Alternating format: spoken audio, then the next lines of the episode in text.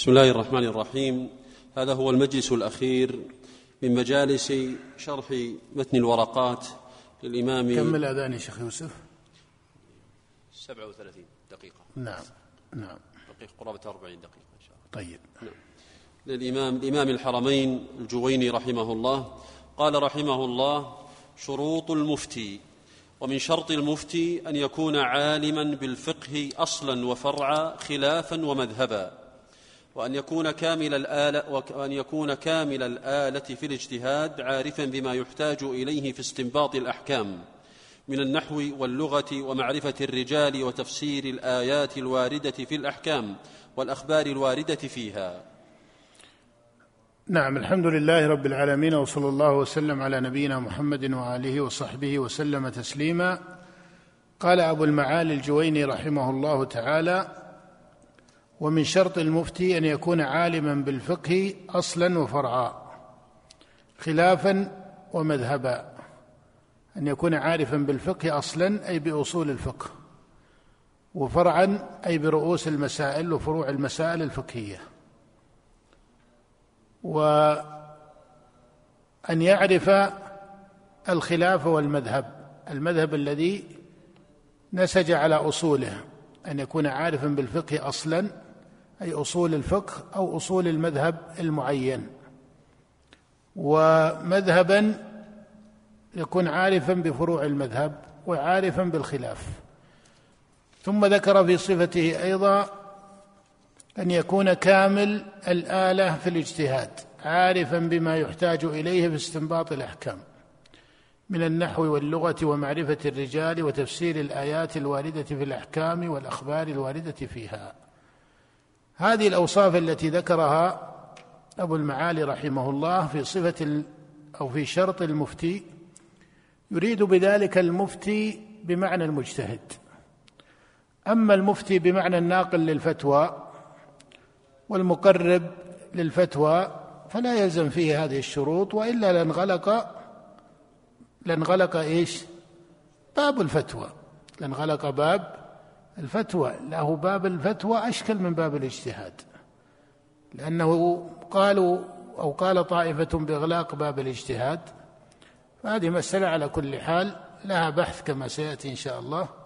لكن باب الفتوى مشكل عن هذا لأنك إذا أغلقت باب الفتوى كيف يفتى الناس؟ كيف إيش؟ يفتى الناس. ولعل المخرج في هذا من حيث المخرج بمعنى التفسير العلمي لما يرد في كلام علماء الأصول ككلام الإمام أبي المعالي رحمه الله هنا ويذكره غيره من الأصوليين كذلك أن نقول فرق بين مقامين بين مقام الفتوى أو المفتي بمعنى الذي هو على صفة الاجتهاد في الفتوى. فهذا هو المجتهد وإذا كان المجتهد فله شروط إيش؟ الاجتهاد ولا يكون غريبا أن يقول أن يكون عالما بالفقه أصلا وفرعا ومذهبا وأن يكون عارفا باللغة إلى آخره. لأن المفتي هنا هو بمعنى إيش؟ المجتهد. وأبو المعالي أراد ذلك. وأنت ترى أنه في الجمل ماذا قال؟ قال وأن يكون كامل الآلة في الاجتهاد. اذا هو أراد بالمفتي هنا ماذا؟ المجتهد. ولا شك أن هذا هو المفتي الأعلى. هذا هو المفتي الأعلى رتبة. لكن هل تصح الفتوى بمن دونه؟ نقول نعم يوجد من دونه ممن لا يكون مقلدا لأنهم يجعلون على التقابل المفتي والمستفتي والمجتهد والمقلد. هو دون درجة المفتي على معنى المجتهد هنا من يكون ناقلا للفتوى. من يكون إيش؟ ناقلا للفتوى. وهذا النقل على أوجه قد يكون نقلا مجردا كمن يكون على مذهب إمام كمالك رحمه الله متقنا لفروع مالك لكنه ليس عليما بآلة الاستنباط وأوجه الاجتهاد والإحاطة أو الجمع للغة وما إلى ذلك مما ذكر هنا أو يذكر غيره ما هو أكثر منه أيضا. لكن يكون عارفا بعض المفتين من النوع الثاني يكون عارفا بفروع مالك. ومسائل مالك وما انتهى إليه المذهب عند مالك وعند أبي حنيفة وعند أحمد أو عند الشافعي. فهو من أهل العلم لكنه ما بلغ رتبة الاجتهاد. فإذا سأله العامة والمستفتون إذا سألوه عن المسائل وهو في مصر شافعي أو في مصر حنفي أو في مصر حنبلي يعني في بلد حنبلي أو مالكي أفتاهم بما عليه الإمام مالك.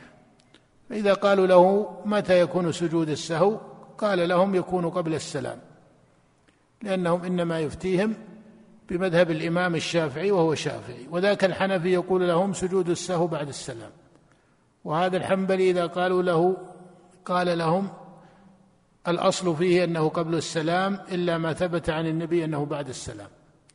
والمالكي يقول عندنا ما كان زيادة فبعد وما كان نقصا فقبل مثلا. وقد يحسن الاستدلال على وجه من ذلك ويكون حقيقة الاستدلال ليس تأسيسا وإنما هو نقل للاستدلال. فكما نقل القول عن مالك نقل إيش؟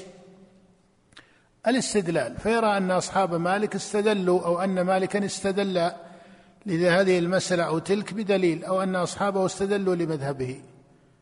فيحدث المستفتي بقول مالك أو الشافعي أو نحو هؤلاء وبدليله. فهذا في حقيقته عنده قدر من الاجتهاد. عنده قدر من الاجتهاد من جهة المعنى المجرد للاجتهاد وإن كان لا يتفق والمعنى الخاص الذي يقصد إليه علماء الأصول في تسميتهم المجتهد المطلق فلا ينطبق عليه بهذا التقدير. ولكنه أيضا ليس من أهل ليس من من العامة ليس من العامة. وهذه كما تعلم حال كثير من الناظرين في العلم أليس كذلك؟ فعندهم مادة من الاجتهاد يعرفون بها تمييز المسائل ورد المسائل إلى منازعها وضبط مذاهب أئمتهم أو مذاهب المجتهدين والنقل عنهم ونقل الاستدلال نقلا محكما وتمييز الأوجه. كل هذا لم يصلوا به على ترتيب النظار من الأصوليين أو غير النظار أيضا إلى رتبة المجتهد إيش؟ المطلق. لكن أيضا لا شك أنهم تجاوزوا به رتبة العامة ومقام من رتبة التقليد. فصار لهم تقليد من وجه وصار لهم إيش؟ اجتهاد من وجه. وإذا اعتبرت ما يذكر في بعض كتب الأصول أيضا أو عند طائفة من علماء الأصول وهو قول فيه وجاهة وهو أن الاجتهاد يتجزأ. وهذا هو الظاهر من حال الصحابة رضي الله عنهم أن الاجتهاد يتجزأ والدليل أنهم توقفوا توقف كبار مجتهديهم في بعض المسائل. فدل على أن الاجتهاد يتجزأ لأنه ليس هو نبوة لا بد أن يكون هناك الحكم من النبي صلى الله عليه وسلم بل مجتهد يصيب ويخطئ. فالمقصود أن ما ذكره هنا هو في شرط المفتي بمعنى المجتهد. ويقع وتقع الفتوى ممن دونه ولكن النوع الثاني من الفتوى الذي قلنا إنه يصح حتى لا تتعطل إيش؟ الفتوى. لو قيل إنه لا يفتي إلا من هو من أهل الاجتهاد المطلق الذي كان على قدر الإمام مالك أو قدر الإمام أحمد لتعطلت كثير من الفتوى للمسلمين. أليس كذلك؟ والله جل وعلا قال فاسألوا أهل الذكر. ولكن مع قولنا إن الوجه الثاني سائغ إلا أن من استعمله فصار من أهل الفتوى على الرتبة الثانية يجب أن يكون مدركا أنه مقلد من وجه وإن كان عنده مادة اجتهاد. ولزوم هذا المعنى في نفسه لزوم هذا المعنى في نفسه أن طريقته فيها مادة من التقليد لا ينفك عنها هي التي تلجم النفس التي يكون فيها قدر من سعة الحركة في المسائل. فلا يتوهم هذا الناظر على هذه الرتبة أنه صار من أهل الاجتهاد المطلق. ولهذا تجدون أن كبار المحققين الذين هم ربما يتجه أن يقال هم من أهل الاجتهاد المطلق لكنهم من ناحية أو من وجه آخر التزموا بأصول مذهب. وهذا يرد عليه سؤال هل من التزم من العلماء بأصول مذهب من المذاهب الأربعة يعني أنه تجرد عن رتبة المجتهد المطلق؟ التنظير المشهور يقول ذلك ولكن هذا فيه نظر. فلا يكون سلوك رتبة الاجتهاد المطلق إلا بترك التمذهب وهذا ليس كذلك. لأنه ومن مثال ذلك مثلا الإمام ابن تيمية رحمه الله له صفة الاجتهاد في بعض المسائل من الشريعة التي أشبه ما تكون بالنوازل التي وقعت فصار له فيها قول وتحقيق. لكنه فيما جرى عليه وهي الغلب من المسائل فيما جرى عليه من القول وهي أغلب المسائل إنما هو يفرع عن مذاهب الفقهاء فيعرض له مقام من الاجتهاد المطلق وإن كان الأصل أنه ماذا؟ وإن كان الأصل أنه نقل عن غيره من أهل العلم لكن هل نقله كان نقلا مجردا؟ أم أنه نقل مجتهد وفيه مادة اجتهاد في الترجيح ونظر الأدلة والدلالات أليس كذلك؟ فهذه مادة من الاجتهاد ولا ينضبط لك المعنى على التحقيق والتطبيق إلا بتقدير إمكان الجمع بين مادة من التقليد ومادة من الاجتهاد في نظر المجتهد واجتهاده وعقله فهو مركب من الاجتهاد ومركب من مادة من التقليد. أما أن يتوهم أن الاجتهاد والتقليد بينهما تمانع بحيث أن المجتهد ينفك عن التقليد من كل وجه أو أن المقلد ينفك عن الاجتهاد من كل وجه فهذا فرض من فروض العقل ليس إلا. لكن إذا جئت التطبيق ما من إمام إلا وله سلف. قد قال الإمام أحمد وهو من أئمة الاجتهاد لا تقل في مسألة إلا ولك فيها إمام. لا تقل في مسألة إلا ولك فيها إمام. فهذا على كل حال من المسائل التي لا تضطرد على مطلق التقدير. لكن المقصود أن النوع الثاني من الفتوى يجب أن يكون محاطا بهذا القدر من الحال حال النفس.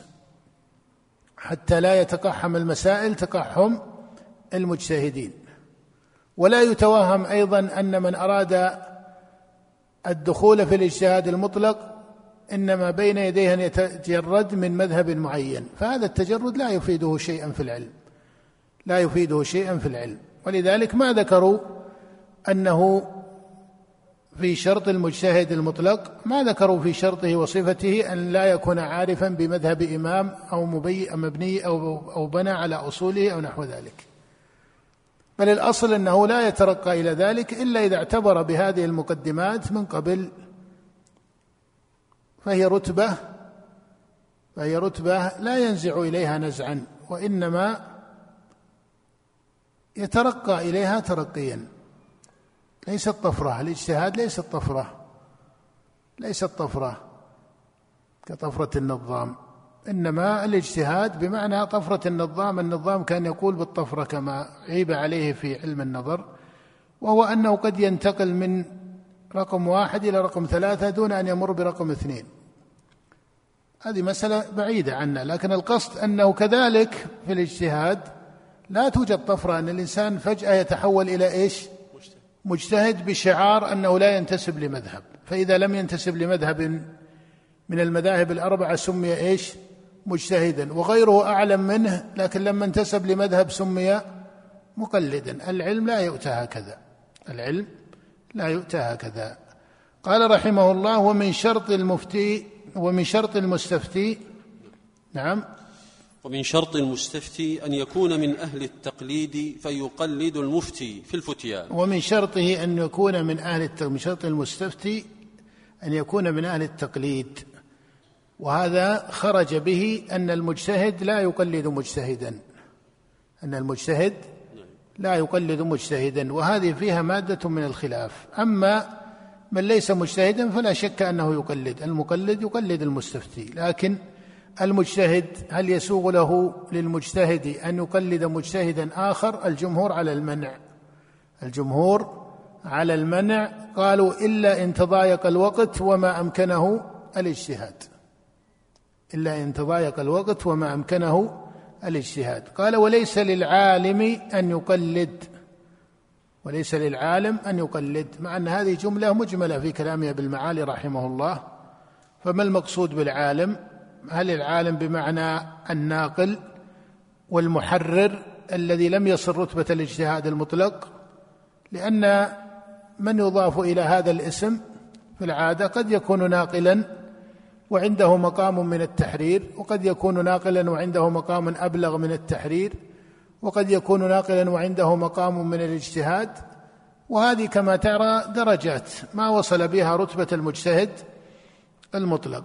نعم. قال والتقليد قبول قول القائل بلا حجة. والتقليد قبول قول القائل بلا حجة.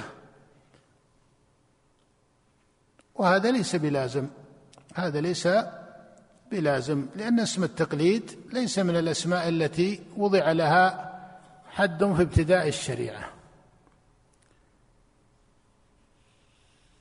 ولا سيما أنهم قابلوا بين ماذا؟ بين الاجتهاد وإيش؟ والتقليد فإذا قبل القول بحجة هل يسمى مجتهدا؟ لا يسمونه إيش؟ لا يسمونه مجتهدا فدل على أن اسم التقليد أوسع من ذلك وهم يجعلون أصحاب مالك في الجملة وأصحاب أبي حنيفة يجعلونهم من المقلده لأبي حنيفة أو لمالك أو لأحمد إلى آخره. وهم يعرفون أقوال أئمتهم بحجة ولذلك يرجحون وقد يتركون المذهب في بعض المسائل أو يرجحون بين اختلاف المذهب. وقوله رحمه والتقليد قبول قول القائل بلا حجة نقول فإذا كان بحجة فماذا يسمى؟ إن سمي اجتهادا عاد الاجتهاد إلى أنه تقليد ولكن بحجة. وهذا ما لا يقول به أبو المعالي رحمه الله. وهو يقول إن المجتهد كما سيأتي في صفته له شروط مطولة.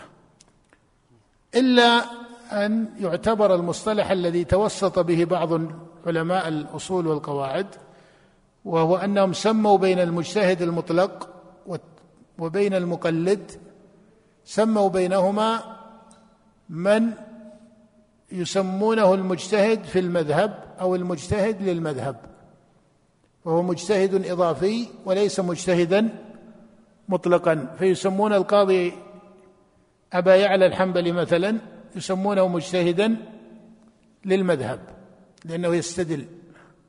ويسمون من دون القاضي من الحنابلة مجتهدا في المذهب لأنه يحرر في آراء الإمام وإن كان لا يستدل.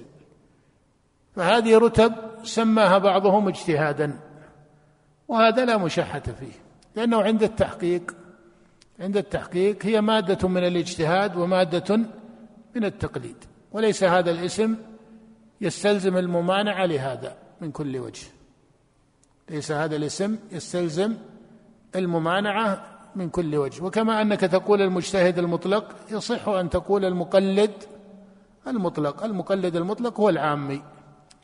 لكن إذا ترقى عن ذلك ككثير من الفقهاء أو الباحثين الذين لا يصلون إلى درجة المجتهد المطلق فماذا تسميه هو ترقى عن المقلد المطلق إلى مقلد مقيد أو نزل عن المجتهد المطلق إلى مجتهد مقيد وفي حقيقته العلمية أنه عنده مادة من الاجتهاد وعنده مادة من إيش؟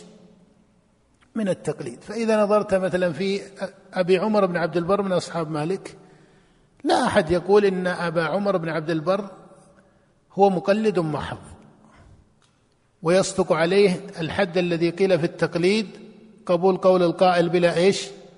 حجة. وهو يقول في مسائل ولا أعلم لمالك وهو مالكي ولا أعلم لمالك حجة في هذه المسألة. هذا هذا ما صار مقلد يقبل القول بلا حجة أليس كذلك؟ ومثله كثير في أصحاب مالك وأصحاب أبي حنيفة وأصحاب أحمد فلا يتأتى أن تسمي مثلا أبا الوفاء بن عقيل على سعة ذكائه وعلمه أنه مقلد محض حقيقته يقبل قول القائل بلا حجة طبعا أبو المعالي رحمه الله لا نقول إنه يريد ذلك ليس البحث الآن في إلزام أبي المعالي بهذه إنما المقصود أن تتضح المعاني معاني الاجتهاد والتقليد وأن بين أعلى رتبة الاجتهاد وأدنى رتبة في التقليد بينهما إيش بينهما إن صحت العبارة مفازة لأن بين المجتهد المطلق كمالك أو كأحمد أو كأبي حنيفة وبين المقلد العامي بينهما مفازة أليس كذلك؟ هذه المفازة ماذا نسميها؟ هذه المفازة ماذا نسميها؟ التي إلى الآن هو تحول من كونه عاميا محضا وترقى في العلم درجات لكنه ما بلغ رتبة الاجتهاد. فهذا على كل تقدير لا بد أن يلاحظ حتى لا يتوهم إغلاق العلم بمسألة التقليد أو إغلاق الاجتهاد. قال فعلى هذا؟ نعم. والتقليد قبول قول القائل بلا حجة. فعلى هذا قبول قول النبي صلى الله عليه وسلم يسمى تقليدا. هذا ليس بلازم. هذا ليس بلازم. وإن كان اسم التقليد من الأسماء التي فيها إن صحت العبارة محايدة. لكن أشرف من اسم التقليد أن يقال يسمى قبول قول النبي صلى الله عليه وسلم اتباعا واقتداء وأسوة واهتداء ونحو ذلك من الأسماء. فهذه أسماء شرعية أولى من اسم التقليد. أولى من اسم التقليد. نعم. ومنهم من قال وكيف يقال؟ هو متمانع ترى في المنطق. متمانع في المنطق. يقول فعلى هذا قبول قول النبي يسمى تقليدا. لأنه التقليد عنده قبول قول القائل بدون بدون إيش؟ حجة. طيب هو قوله حجة. أليس كذلك؟ بلى. وإنما قلده لأنه يعلم أنه إيش؟ أنه نبي من عند الله ورسول من عند الله. فقوله حجة. فما صدق عليه اسم إيش؟ ما صدق عليه اسم التقليد. لكن نقول كلمة التقليد في أصلها كلمة محايدة. ليست من الكلمات التي تدل على الذم المطلق ولا على المدح المطلق. نعم. ومنهم بخلاف الاقتداء. بخلاف الاقتداء فهو اسم شرعي. أولئك الذين هدى الله فبهداه مقتده نعم. ومنهم من قال التقليد قبول قبول قول القائل وأنت لا تدري من من من أين من أين قال من أين؟ من أين قاله؟ من أين, من أين قاله؟ قال. هذا وجه هذا وجه من التقليد هذا وجه من التقليد ولكن ليس هو مادة التقليد مطلقا. نعم. فإن قلنا إن النبي صلى الله عليه وسلم كان يقول بالقياس فيجوز أن يسمى قبول قوله تقليدا. هذا على التقدير الثاني وهذا أيضا لا يصح. لا يصح من جهة التراتيب كما سبق لأنه يقول المقلد قوله قبول القول بلا حجة أو لا تدري من أين قاله. وكلا القولين لا يصدق على النبي عليه الصلاة والسلام. كلا القولين لا يصدق على الرسول عليه الصلاة والسلام. لأنك لا تقول ما لا تدري من أين قاله. ندري من أين قاله. ندري من أين قاله. وما ينطق عن الهوى إن هو إلا وحي يوحى تقحم بعض النظار الأصوليين رحمهم الله وفرضوا أن النبي يستعمل القياس. هذه مسألة خلافية. كتب الأصول هل النبي يقول بالقياس استعمل القياس؟ هذا توهم. القياس هو من صنعة المجتهدين بعده. ولهذا هو دليل ظني هو دليل ظني. أما النبي عليه الصلاة والسلام فلا يسمى هذا من باب القياس بل هذه سنته. بل هذه سنته. نعم. قال رحمه الله فإذا قال فإذا رد النبي إلى كتاب الله لا نقول إنه رد قياسا وإنما نقول إنه رد بيانا. فهو يبين مجمل القرآن. يبين مجمل القرآن وما تضمنه القرآن من الأحكام. أما القياس بمعناه الأصولي الحاق الفرع بالأصل لعلة جامعة بينهما فما يرد عن النبي أعلى منه رتبة وهو أنه سنة. أنه إيش؟ يسمى سنة وما يسمى قياسا وما يسمى قياسا. نعم ولذلك يكون حجة ولا بد ويكون صوابا ولا بد بخلاف قياس المجتهد فيقع فيه الصواب والخطأ. نعم. قال رحمه الله الاجتهاد. وأما الاجتهاد فهو بذل الوسع في بلوغ الغرض. الاجتهاد الاجتهاد وقال وأما الاجتهاد فهو بذل الوسع في بلوغ الغرض. هذا في اللغة. والاجتهاد من الأسماء الشرعية كما جاء عن النبي صلى الله عليه وسلم في حديث عمرو بن العاص في الصحيحين إذا حكم الحاكم فاجتهد ثم أصاب فله أجران وإذا حكم فاجتهد فأخطأ فله أجر. فالاجتهاد من الأسماء الشرعية. فالمجتهد أكمل يا شيخ فالمجتهد. فالمجتهد إن كان كامل الآلة في الاجتهاد فإن اجتهد في الفروع فأصاب فله أجران وإن اجتهد فيها وأخطأ فله أجر واحد. نعم إذا اجتهد فأصاب فله أجران وإذا اجتهد فأخطأ فله أجر أجران أجر الإصابة وأجر الاجتهاد إن أخطأ فله أجر واحد وهو أجر الاجتهاد ولكن أبا المعالي رحمه الله قال إن كان كامل الآلة بمعنى أنه إنما دخل وهو أهل لهذا الدخول. أما إذا تقحم ما ليس له به علم فهو مذموم فهو مذموم. فمن قال بالشريعة بغير علم فهو مذموم ولو أصاب فهو مذموم ولو ولو أصاب. فلو أن أناسا مسافرين سألوا شخصا وهو لا يعرف وسألوه عن حكم من الأحكام فأفتاهم ثم لما رجعوا إلى بلدهم سألوا عالما فقال لهم فعلكم صحيح. لكن ذاك الذي أخبرهم إنما قاله عن اجتهاد وآلية في الاجتهاد أو ليس كذلك؟ فنقول إنه مذموم ولو أصاب. إنه مذموم ولو أصاب لأن الشريعة لا يقال فيها إلا بعلم ولا تكف ما ليس لك به علم. نعم. ومنهم من قال كل مجتهد في الفروع مصيب. هذه مسألة مسألة الأصول الفروع ولكن لها بحوث مطولة. نعم. ولا يجوز أن يقال كل مجتهد في الأصول الكلامية مصيب لأن ذلك يؤدي إلى تصويب أهل الضلالة من النصارى والمجوس والكفار والملحدين. نعم. الصواب أن كل مجتهد اجتهد في مسائل الأصول فإن الصواب فيها واحد وأن من اجتهد في مسائل الفروع فكذلك الصواب فيها واحد لأن حكم الله سبحانه وتعالى وهو دينه وشرعه هو درجات وهو داخل في اسم الإيمان والدين كما سبق وكما قال النبي صلى الله عليه وسلم الإيمان بضع وسبعون كما في الصحيحين وغيرهما بضع وسبعون شعبة جاء في رواية الإمام مسلم فأعلاها قول لا إله إلا الله وأدناها إماطة الأذى عن الطريق فالدين واحد سواء كان أصلا أو فرعا لكن الأصول لما كان دليلها متواترا مستفيضا ما احتملت الخلاف وصار المخالف مذموما فيها.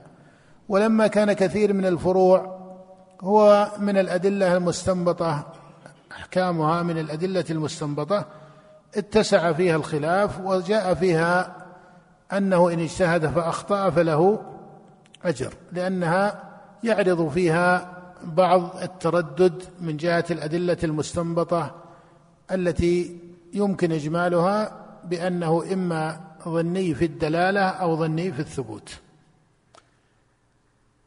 إنما الراجح أن كل مجتهد في الفروع مصيب ليس كذلك. إنما الاجتهاد المصيب في الدين واحد سواء كان أصلا أو فرعا لكن في الفرع لا يعلم ولا يقطع من المصيب.